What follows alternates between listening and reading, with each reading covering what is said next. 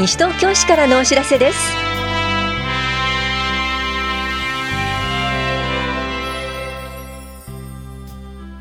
今日は市税国民健康保険料の休日納付相談窓口、野鳥観察会初冬の渡り鳥などについてお知らせします。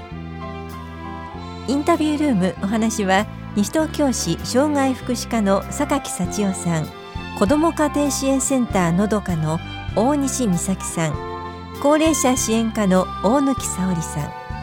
テーマはその笑顔を守れるのはあなたです。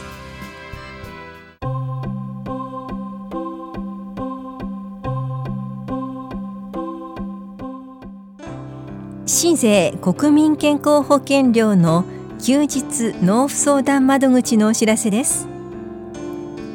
11月9日土曜日と10日日曜日のいずれも午前9時から午後4時まで、棚視聴者に窓口を設けます。市税は4階の納税課、国民健康保険料は2階の保険年金課です。窓口では市税国民健康保険料の納付と相談、納付書の再発行などを行います。納税課と保険年金課からのお知らせでした。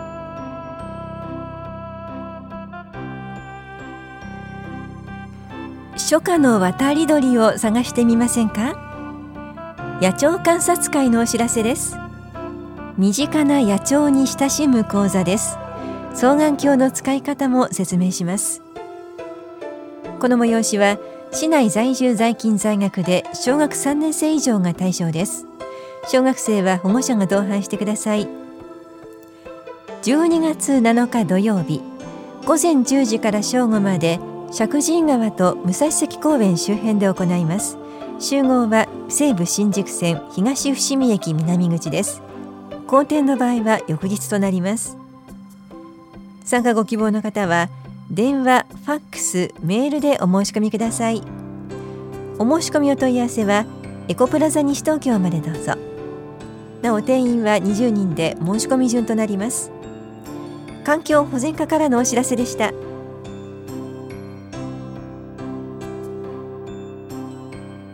住民票等自動交付機休止のお知らせです。市役所庁舎の電気設備点検に伴い、11月9日土曜日、本屋庁舎の住民票等自動交付機のサービスが停止します。ご理解とご協力をお願いします。市民課からのお知らせでした。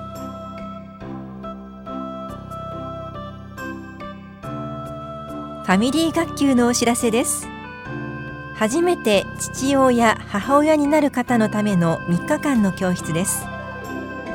1日目は妊娠中の生活と健康、2日目は赤ちゃんのお世話について、3日目はマタニティクッキングです。参加できるのは西東京市在住で初めて父親・母親になる方です。妊婦のみの参加も可能です。3日目は妊婦のみとなります。出産予定日が2月・3月の方を対象にした第8コースは11月22日金曜日、30日土曜日の午前9時半から午後0時半まで、保谷保健福祉総合センターで、12月11日水曜日、午前10時半から午後0時半まで、田梨総合福祉センターで行われます。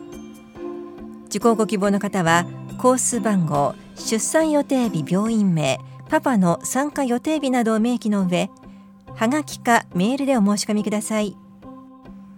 申し込み締め切りは11月8日までです。お申し込みお問い合わせは市役所健康課ファミリー学級までどうぞ。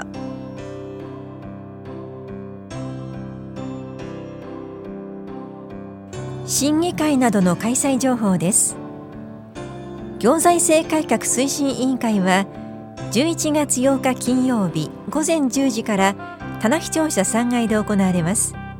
議題は行財政改革大綱アクションプランの取り組みなどです。担当は棚視聴者企画制作課です。子ども子育て審議会計画専門部会は11月11日月曜日午前10時から田名庁舎5階で行われます。議題は子育ち子育てワイワイプラン後期計画策定です。担当は田名庁舎子育て支援課です。図書館協議会は13日水曜日午後3時から5時まで中央図書館で行われます。議題は図書館の開館時間の拡大などです。担当は中央図書館です。文化芸術振興推進委員会は13日水曜日午後7時から法屋庁舎別棟で行われます。議題は文化芸術振興計画などです。担当は法屋庁舎文化振興課です。地域公共交通会議は14日木曜日午後3時から5時まで防災センターで行われます。議題は花バスの改善策の検討などです。担当は本屋庁舎都市計画課です。建築審査会は21日木曜日午後2時から本屋庁舎1階で行われます。議題は建築基準法に基づく合意です。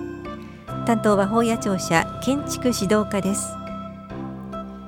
空き家等対策協議会は22日金曜日午前10時からイングビルで行われます。議題は西東京市空き家等対策計画にかかる協議です。担当は法屋庁舎住宅課です。傍聴ご希望の方はそれぞれ担当の課へお問い合わせください。インタビュールーム、お話は西東京市障害福祉課榊幸代さん、子ども家庭支援センターのどか大西美咲さん、高齢者支援課大貫沙織さん。テーマはその笑顔を守れるのはあなたです。担当は近藤直子です。11月は児童虐待防止推進月間です。残念ながら子どもの命が奪われる事件は後を絶ちません。子どもはもちろんですが、権利が守られるべき存在は子どもに限られていません。今日は児童虐待のほか、高齢者・障害者虐待についても伺います。それでは、まず虐待とはどういう行為を指すのか、それぞれに伺っていきます。まず児童虐待というのはどういう行為を指すんでしょうか、大西さん。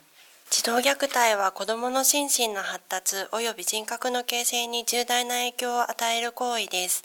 児童虐待では身体的虐待、性的虐待、心理的虐待、ネグレクトの4種類に分類されます。それではその他高齢者、そして障害者の虐待というのはどういう行為を指すのか、これは大貫さんに伺います。高齢者虐待、障害者虐待は先ほどの4種類の虐待に加え、経済的虐待も含まれます。高齢者、障害者、児童、それぞれの虐待の発生状況についても伺っていきます。それでは、高齢者虐待について大貫さんいかがでしょうか。高齢者虐待の相談通報件数は毎年少しずつ増加傾向にあります。障害者虐待については榊さんいかがでしょうか。障害者虐待についても、平成24年に障害者虐待防止法が施行されてきて、周知されてきたこともありまして増加傾向にあります。特に関係者からの相談が多い傾向があります。大西さん、児童虐待はいかがですか。児童虐待では通告件数が平成25年度から平成30年度にかけて約6倍に増加しています。虐待防止対策というのはそれぞれの状況によって様々あるかと思いますが、特に大切なことはどんなことだと思いますか。大西さんいかがでしょうか。はい。虐待は身近なところで起こり得ることです。誰も虐待をする側になる可能性があると思ってアンテナを高く、いざという時は躊躇なく連絡をしていただけたらと思います。躊躇なくということでお話しいただいたんですけれども、例えば虐待が行われているようだと思いながらも確証がなくなかなか行動に移れないという人もいると思うんですが、これは大貫さんいかがですか。はい。虐待かもという疑いの時点で連絡をしていただければと思います。確認の結果、虐待ではなかったとしても責任を問われることはありません。通報した方の個人情報は守られますので、誰が通報したかを知られることはありません。それでは相談窓口について伺っていきます。まず児童虐待の相談窓口について大西さん教えてください。はい、子ども家庭支援センターのどかでは平日9時から16時に相談を受け付けています。障害者虐待については榊さんいかがでしょうか。障害者虐待につきましては、障害福祉課障害者相談係で平日の朝8時半から午後5時15分まで相談を受け付けています。高齢者虐待については小貫さんいかがでしょうか。はい、高齢者虐待については高齢者支援課で相談を受けたまわります。平日8時半から午後5時15分まで相談を受け付けております。その他、地域包括支援センターでも相談を受け付けております。地域包括支援センターというのはどういう施設でしょうか。はい、地域包括支援センターとは、市内に8カ所あります。65歳以上の方の身近な相談窓口となっております。お住まいの地域でより身近に相談できる場所となっております。それぞれの相談窓口の連絡先は、広報西東京11月1日号一面の記事をご覧になってください。最後になります。ラジオをお聞きの皆さんへ一言いただきます。榊さんお願いします。11月8日朝9時から、児童・高齢者・障害者虐待防止キャンペーンとしまして、田無駅とひばりが丘の駅付近で、キャンペーングッズを配布する予定です。ぜひお立ち寄りください。ありがとうございます。インタビュールーム、テーマはその笑顔を守れるのはあなたです。お話は西東京市障害福祉課榊幸代さん、子ども家庭支援センターのどか大西美咲さん、高齢者支援課大貫沙織さんでした。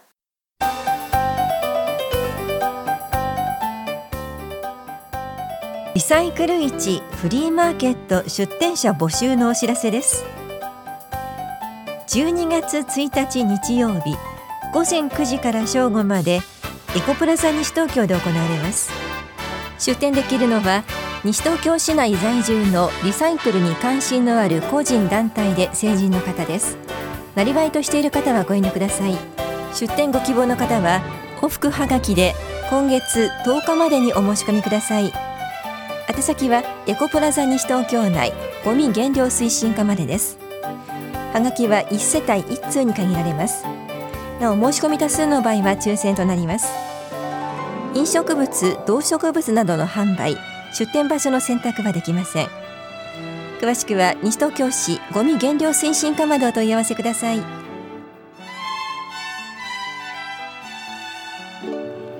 この番組では皆さんからのご意見をお待ちしています。FM 西東京、西東京市からのお知らせ係までお寄せください。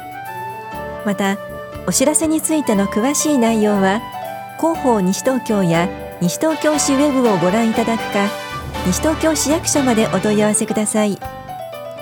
電話番号は 042-464-1311 042-464-1311 番です。